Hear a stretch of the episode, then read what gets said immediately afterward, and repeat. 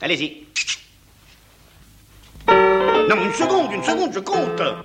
Alors, 3, 4.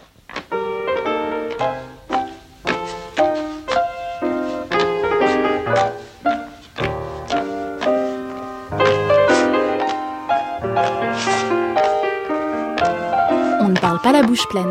Une émission d'Alain Krugère. Sortez.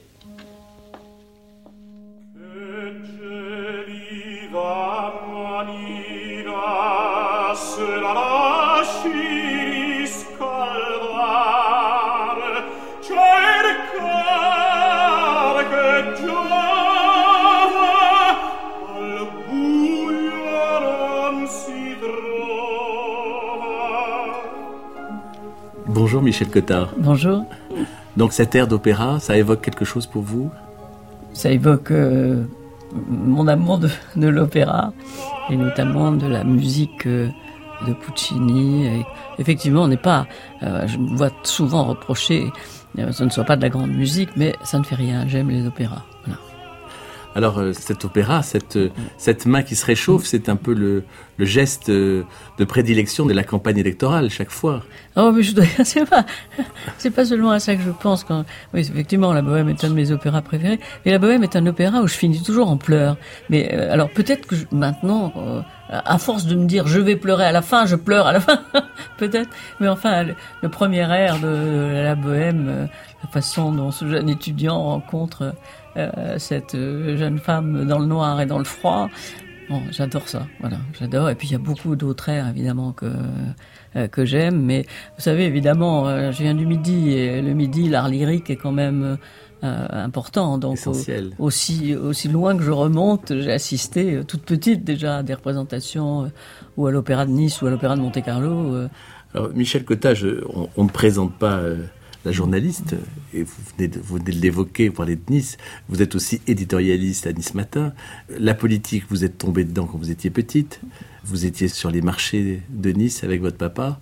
Absolument, je, connaissais euh, à l'époque, quand j'étais toute petite, euh, les marchés. Il y avait un, grand marché qui est toujours là d'ailleurs, qui est au, cours Saléa, c'est-à-dire près de la mer, où euh, tous les maraîchers étaient à l'époque de vieux niçois. Ça a beaucoup changé maintenant, euh, mais euh, c'était un, un espèce de haut lieu de rencontre au fond avec euh, les marchandes qui commentaient tout haut la vie politique, euh, avec de temps en temps le marché aux fleurs, euh, avec des couleurs, des sons et du soleil, euh, ce qui ne fait pas de mal. Alors vous avez suivi beaucoup de campagnes électorales, vous avez même arbitré euh, deux débats historiques euh, en 81 et en 88, deux débats entre Giscard et Mitterrand et, et entre Mitterrand et Chirac. D'ailleurs j'aimerais que vous me regardiez dans les yeux. Ça, les yeux dans les yeux, je le conteste. Euh, je, je connais un peu par cœur maintenant oui. les deux, à force de les avoir réécoutés. Et vous avez suivi beaucoup de campagnes. Alors euh, là, je vous propose de, de goûter, d'aller chercher euh, dans ces tables du pouvoir et dans ces appétits des ogres de la politique quelques petits moments et de les évoquer ensemble. Alors euh, là, on est dans la campagne, la partie de campagne de Depardon où il filme le candidat Giscard d'Estaing en 1974. Et donc on est, on est dans cette voiture et on, on évoque justement les, les fruits et légumes.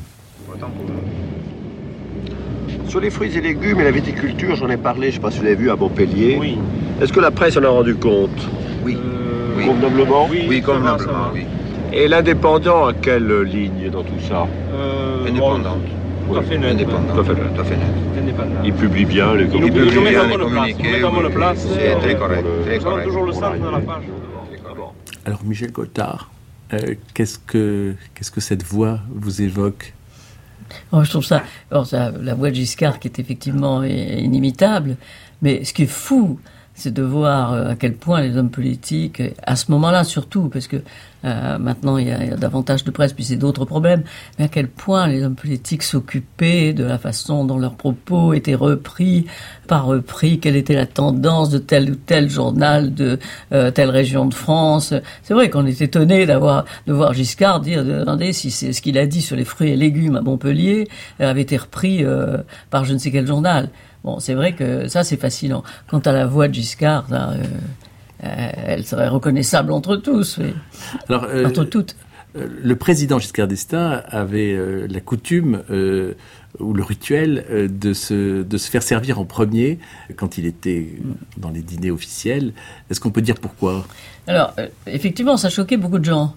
Tout le monde disait, ah, mais c'est le monarque se fait servir en premier. Et puis, là, en réalité, si le- le- la maîtresse et le maître de maison sont servis un dernier, toute la table attend qu'il soit servi. Donc, finalement, souvent, c'est euh, la maîtresse de maison ou le maître de maison qui est servi en dernier, donc qui mange chaud, tandis que tous les autres, surtout quand c'est des grands banquets, mangent froid. Et donc c'est pour éviter ça qu'ils se faisaient servir en premier, ce qui laissait après aux gens la possibilité de manger au fur et à mesure qu'ils étaient, étaient servis. Donc c'était pas du tout une coutume du monarque, euh, c'était au contraire, mais comme toujours, euh, l'interprétation euh, qui a été donnée est pas la bonne. On a conclu que oui, c'était terrible qu'il se fasse servir en premier, que ça se faisait pas, que c'était vraiment qu'est-ce qu'il croyait, Louis XV, etc. En réalité, c'est pas mal raisonné. Votre, votre expérience de journaliste politique démarre avec quel, quel président? Euh, la fin de Pompidou. Et alors Ah. Pompidou, le convive Pompidou à table, ça... ça Alors, je dis, je dis la fin de Pompidou. En réalité, je dis la fin de, Pompidou, de Pompidou à Matignon, c'est-à-dire vers, euh, vous voyez, vers 69. euh, euh, alors, je l'ai pas suivi à ce moment-là, je l'ai suivi après. Mais quand il était Premier ministre, bon, il, euh, il mangeait énormément et ce qu'on appelait des nourritures roboratives, des haricots de mouton, des, des choses vraiment qui tenaient bien au corps. Vous voyez. Après, par la suite, quand il a été malade à, à l'Élysée, je pense qu'il ne s'alimentait pas de la même façon, mais c'est vrai qu'il y avait une coutume, vous voyez, auvergnate, euh, qui consistait à manger ces, gros plats, euh, euh, lentilles, haricots, qui, qui, à il était très attaché, comme au riz de veau, comme enfin bon.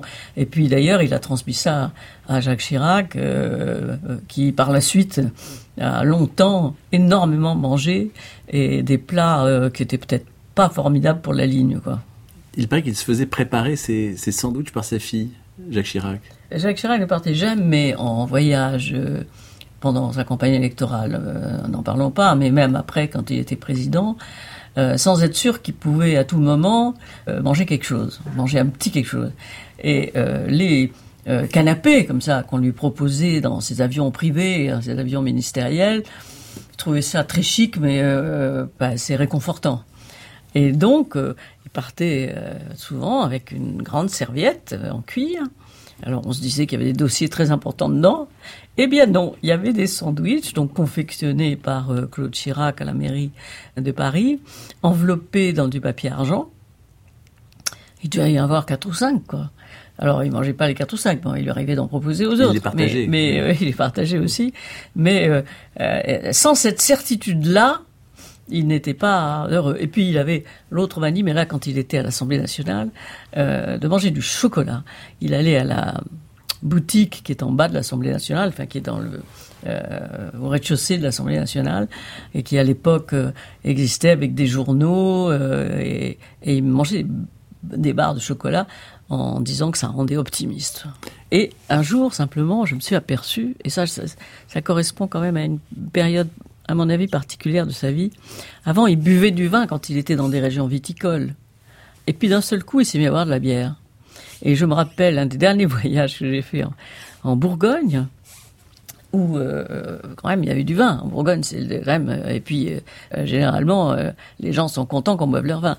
Alors, il avait un verre de vin sur la table et en réalité sous la table, il avait une bouteille de bière.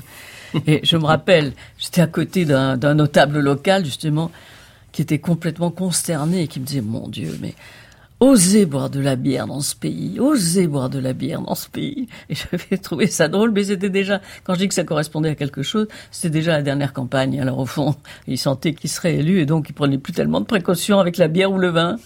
Alors là, je vous propose de le suivre dans une euh, dans une campagne, ben, dans la campagne de 1981, euh, quand euh, le maire de Paris euh, va se promener rue de Grenelle avec euh, Frédéric Dupont, euh, et il est filmé par une fois encore par euh, Raymond Depardon.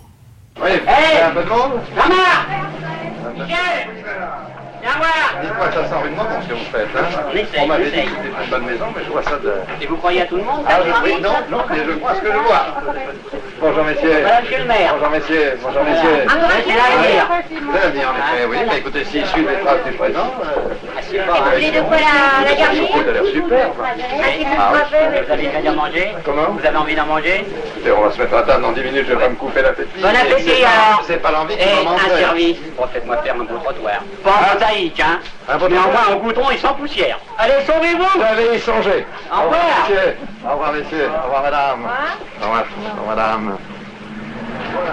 Voilà. Au revoir, monsieur. La maison est bonne. Bonne en qualité et bonne en humeur. Ça, c'est le gage, c'est le gage du sérieux, ça. Au revoir. La maison est bonne, Michel Cotta. Mais- oui, c'est un, argument, un argument électoral bien choisi quand on va euh, chez des charcutiers, des boulangers euh, et, et qu'on fait le, le tour d'un d'un quartier. Alors euh, oui, c'est un peu, vous allez me dire que c'est un peu répétitif.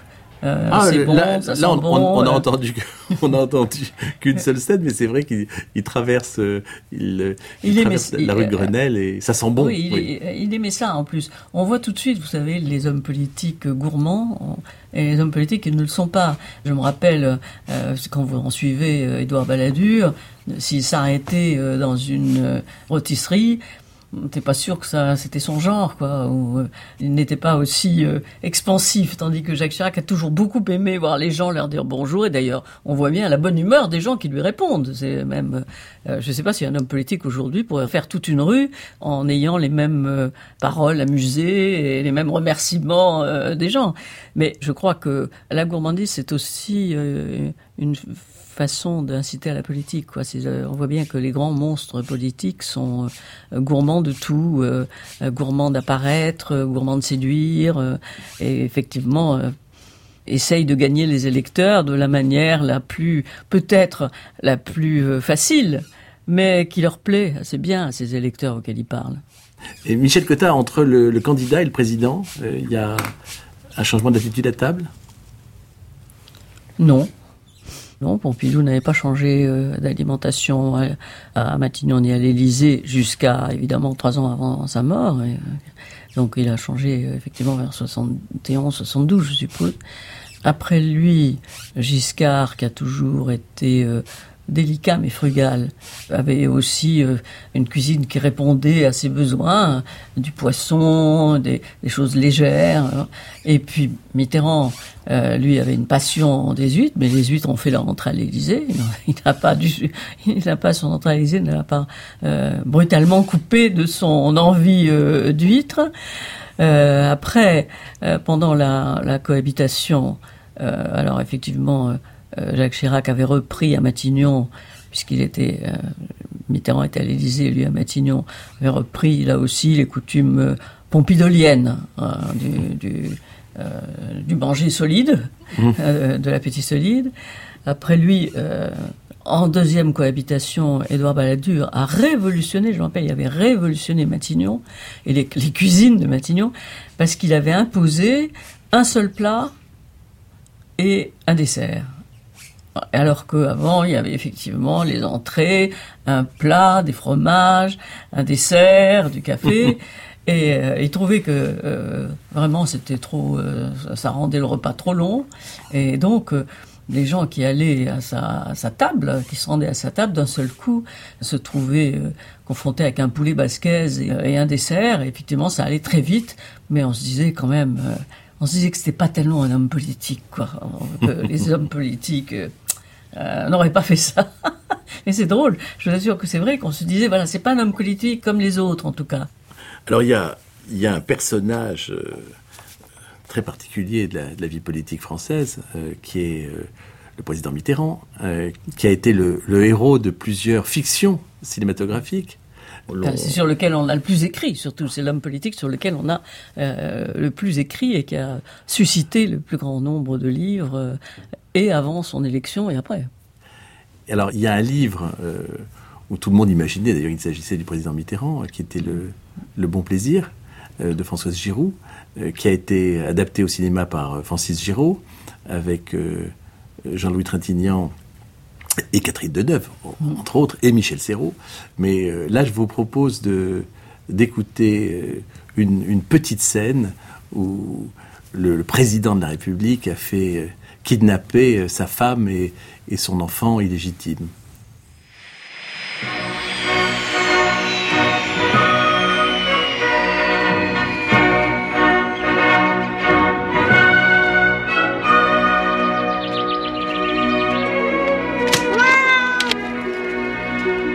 Il faut que je t'envoie les forces de l'ordre pour te voir maintenant. Bonjour, Bonjour, je m'appelle Mike et toi? On m'appelle Monsieur le Président. C'est chez toi ici. Oui Alors tu sais où est la cuisine? Non. Qu'est-ce que tu veux faire à la cuisine? J'ai faim.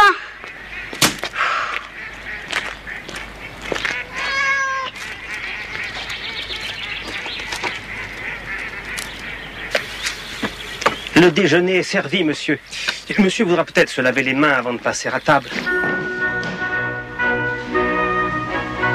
Sur France Culture, on ne parle pas la bouche pleine avec Alain Kruger. Oui, c'est, c'est, nous sommes dans un autre temps. Nous sommes dans- et puis nous sommes dans un film surtout. Mais enfin, ce qui est, drôle, c'est que ce film a, ce film a une histoire, puisque François Giroud avait écrit son roman donc sur un président de la République euh, qui avait eu des enfants, qui avait un enfant illégitime avec une euh, jeune femme euh, qui était donc Catherine Deneuve euh, à l'époque, et euh, et cet enfant euh, illégitime n'était pas très proche de son père. Et à un moment donné, donc, il vient euh, dans, dans un domaine qui ressemble, euh, non pas à l'Élysée, mais euh, à Chantilly. Ou, euh, et euh, Rambouillet, il revoit son, il voit son fils, qui donc le connaît à peine, puisqu'il demande. C'est alors beaucoup de gens, évidemment.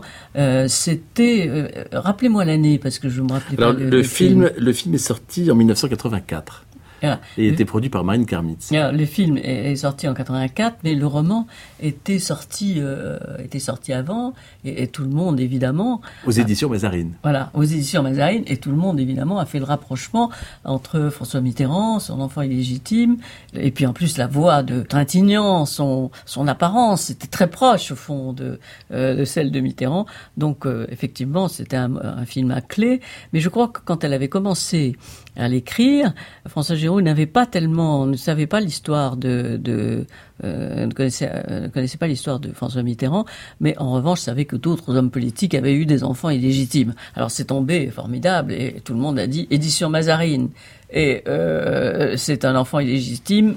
C'est le roman de Mitterrand. Le film a très très bien marché, en partie grâce à ça d'ailleurs. Michel Cotta, quand on pense à François Mitterrand, on, on pense euh, forcément euh, cette année à, la publication des lettres, des lettres d'amour euh, À ouais. Dingeau.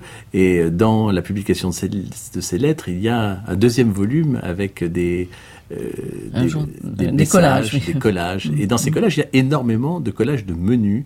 Et il parle énormément, il commente énormément de repas qu'il a partagés avec Anne Pinjot, ou qu'il n'a pas partagé, mais dont il lui raconte euh, la substantifique moelle.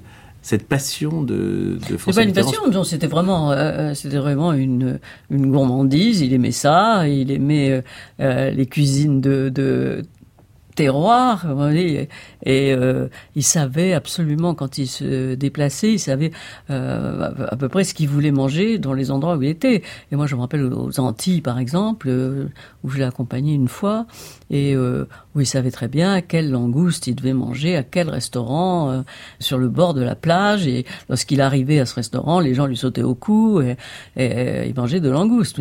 Donc ça, il l'a toujours beaucoup. Et puis, quelqu'un qui a beaucoup vécu aussi au restaurant. Au fond, toute sa vie mm, de parlementaire, euh, politique, euh, toutes ses campagnes électorales, tout ça l'a beaucoup amené à sortir de chez lui. Et même après, même lorsque quand même euh, il était enfermé à l'Élysée, ne serait-ce que par la sécurité nécessaire, il s'est toujours débrouillé pour, à un moment donné, choisir un restaurant, d'un restaurant dans lequel il avait le plus envie d'aller et amener toute sa troupe. Alors, en campagne électorale, c'était normal, mais après, pendant qu'il était à l'Élysée, il continuait à le faire. Donc là aussi, dans les restaurants où il on lui, servait tout de suite deux douzaines d'huîtres avant qu'il ait ouvert la bouche. On savait ce qu'il voulait. Donc oui, c'est quelqu'un de gourmand qui a toujours aimé la vie et aimé cet aspect-là de la vie. Et après tout, euh, on peut pas le reprocher. Alors, euh, ce qui est amusant, c'est qu'il y a eu un, un, autre film beaucoup plus récent, en 2004, euh, film de Guédiguian, euh, mm. qui est la, le, le, promeneur du Champ de Mars. Alors là, le, le président n'est plus en fonction, euh, mais il garde quand même une grande gourmandise pour la vie. Un déjeuner avec Julia Roberts, c'est mon rêve. J'aimerais bien me promener avec elle en Twingo dans la 5e avenue. Pourquoi en Twingo? C'est le cadeau d'adieu du Parti Socialiste. Je suis le dernier des grands présidents. Après moi, il n'y aura plus que des financiers et des comptables. J'ai faim. Oui, c'est assez bien vu. Euh, donc, euh, ben voilà, ça c'était, euh, après tout, euh, la vieillesse ne fait pas perdre tous les goûts. On peut aussi vieillir et aimer manger, heureusement.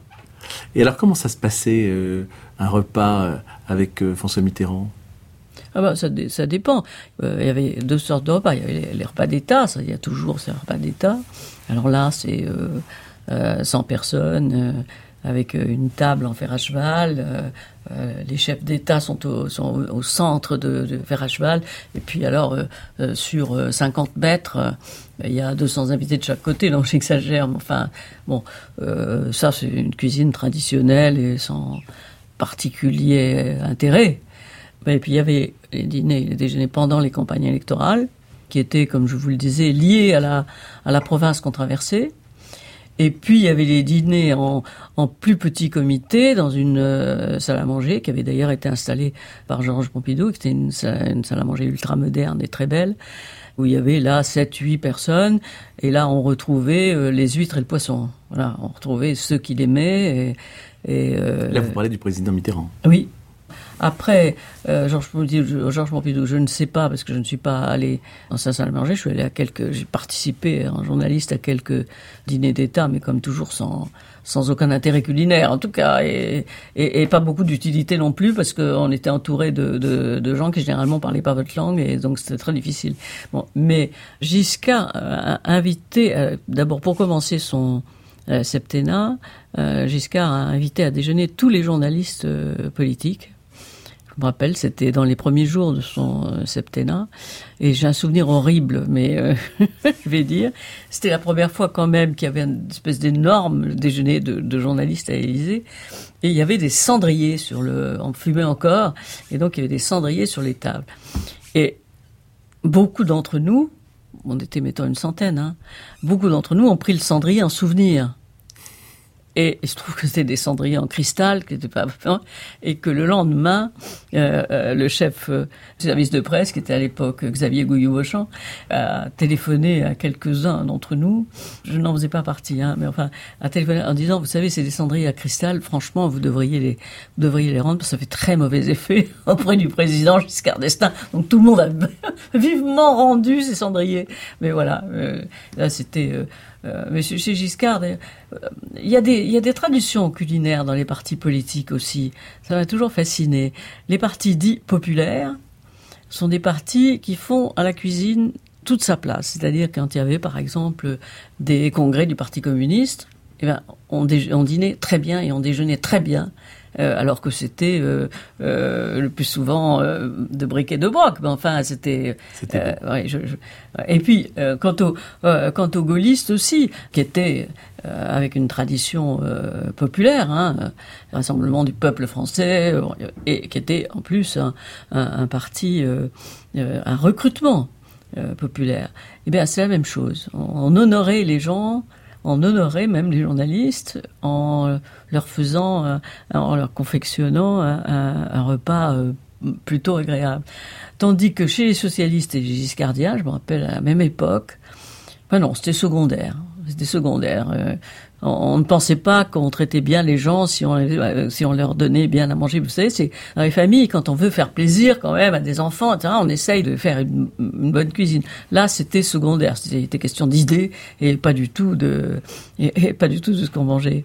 Et je me rappelle, par exemple, quand les ministres communistes étaient au gouvernement, entre, tant qu'il y a longtemps, entre 81 et 84, c'était chez eux qu'on mangeait le mieux. C'était euh, euh, chez eux qu'il y avait euh, les meilleurs cuisiniers, qui choisissaient le personnel qui était à leur disposition. Mais vous savez, c'est généralement des cuisiniers qui sont au service militaire et qui s'occupent dans des cuisines des ministères. Et ben, c'est vrai que c'était toujours absolument formidable. Et quand on arrivait après chez les Républicains indépendants à l'UDF, c'était très sommaire. c'est drôle, non, les traditions. Alors, si on veut terminer ce petit voyage gourmand, est-ce que vous voulez qu'on passe par les, par les cuisines de, de François Hollande ou... Oui, mais je- je- écoutez, je vais vous dire, je ne sais pas. Je, je sais qu'il avait beaucoup de, il a eu beaucoup de problèmes de régime. C'est-à-dire que c'est quelqu'un qui s'est euh, infligé un véritable régime supplice avant euh, son élection. Pendant euh, un an avant son élection, il avait, je pas, perdu 10 kilos, il mangeait plus rien. euh, bon, et puis après, il les a retrouvés euh, assez facilement. C'est quelqu'un qui fait très attention euh, à, ne pas trop grossir. Donc, je n'ai pas l'impression que la cuisine chez lui a tellement d'importance. Et de toute façon, je, n'ai pas, en dehors d'un dîner, mais juste avant qu'il soit président, je n'ai pas été à l'Élysée pendant tout ce temps-là. Donc, je ne sais pas, je peux pas vous dire là. Je, je- je reste persuadé que les dîners officiels étaient un- inintéressants, euh, mais je ne peux pas vous dire le, le régime quotidien euh, euh, de François Hollande. Et Nicolas Sarkozy? C'était euh, correct, rapidement expédié quand il était et à l'intérieur et à l'Élysée. Euh, très bien, sans excès. Voilà, sans excès ni de. Vous ne sortiez pas avec deux kilos de trop. Déjà ça.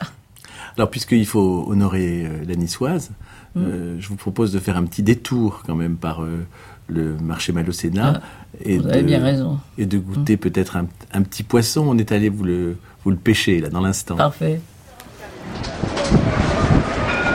Bonjour, alors aujourd'hui nous vous proposons de la dorade de la pêche locale au four à la niçoise. Alors, pour bien la préparer, on prend une belle dorade rose comme ceci. Va vous l'écailler, vous la vider. Ensuite, vous prenez un plat qui va au four, comme ceci, à laquelle vous allez mettre un peu d'huile d'olive, des patates coupées en rondelles, des oignons frais du pays, quelques belles tomates niçoises. Vous posez votre dorade dessus comme ceci. Les bonnes herbes de Provence, salées poivrées. On va enfourner ça au four pendant 20 à 25 minutes. Mais au bout de 10 minutes à 12 minutes, on va sortir ce poisson, on va le retourner. Et à ce moment-là, on va verser un peu de vin blanc chaud dessus. Et on le réenfourne pendant 10 minutes, un quart d'heure. Et voilà, c'est prêt, plus qu'à passer à table. En vous remerciant. Voilà, je, je vous remercie, Michel Cotaf. Vous le faites comme ça aussi, votre Oui. poisson? Oui, sauf que je mets pas du vin blanc chaud. Voilà, mais je viens d'apprendre qu'il fallait mettre du vin blanc chaud. Moi, je mets du vin blanc froid. C'est la seule différence. Peut-être ça change tout, je ne sais pas. Merci, et je, je vous laisse euh, retourner dans, dans votre, dans votre la cuisine ville. politique. Et dans, vos, et dans vos cuisines politiques, que vous ne, ne quittez jamais. Merci beaucoup, en tout cas. Attention, hein. 3, 4.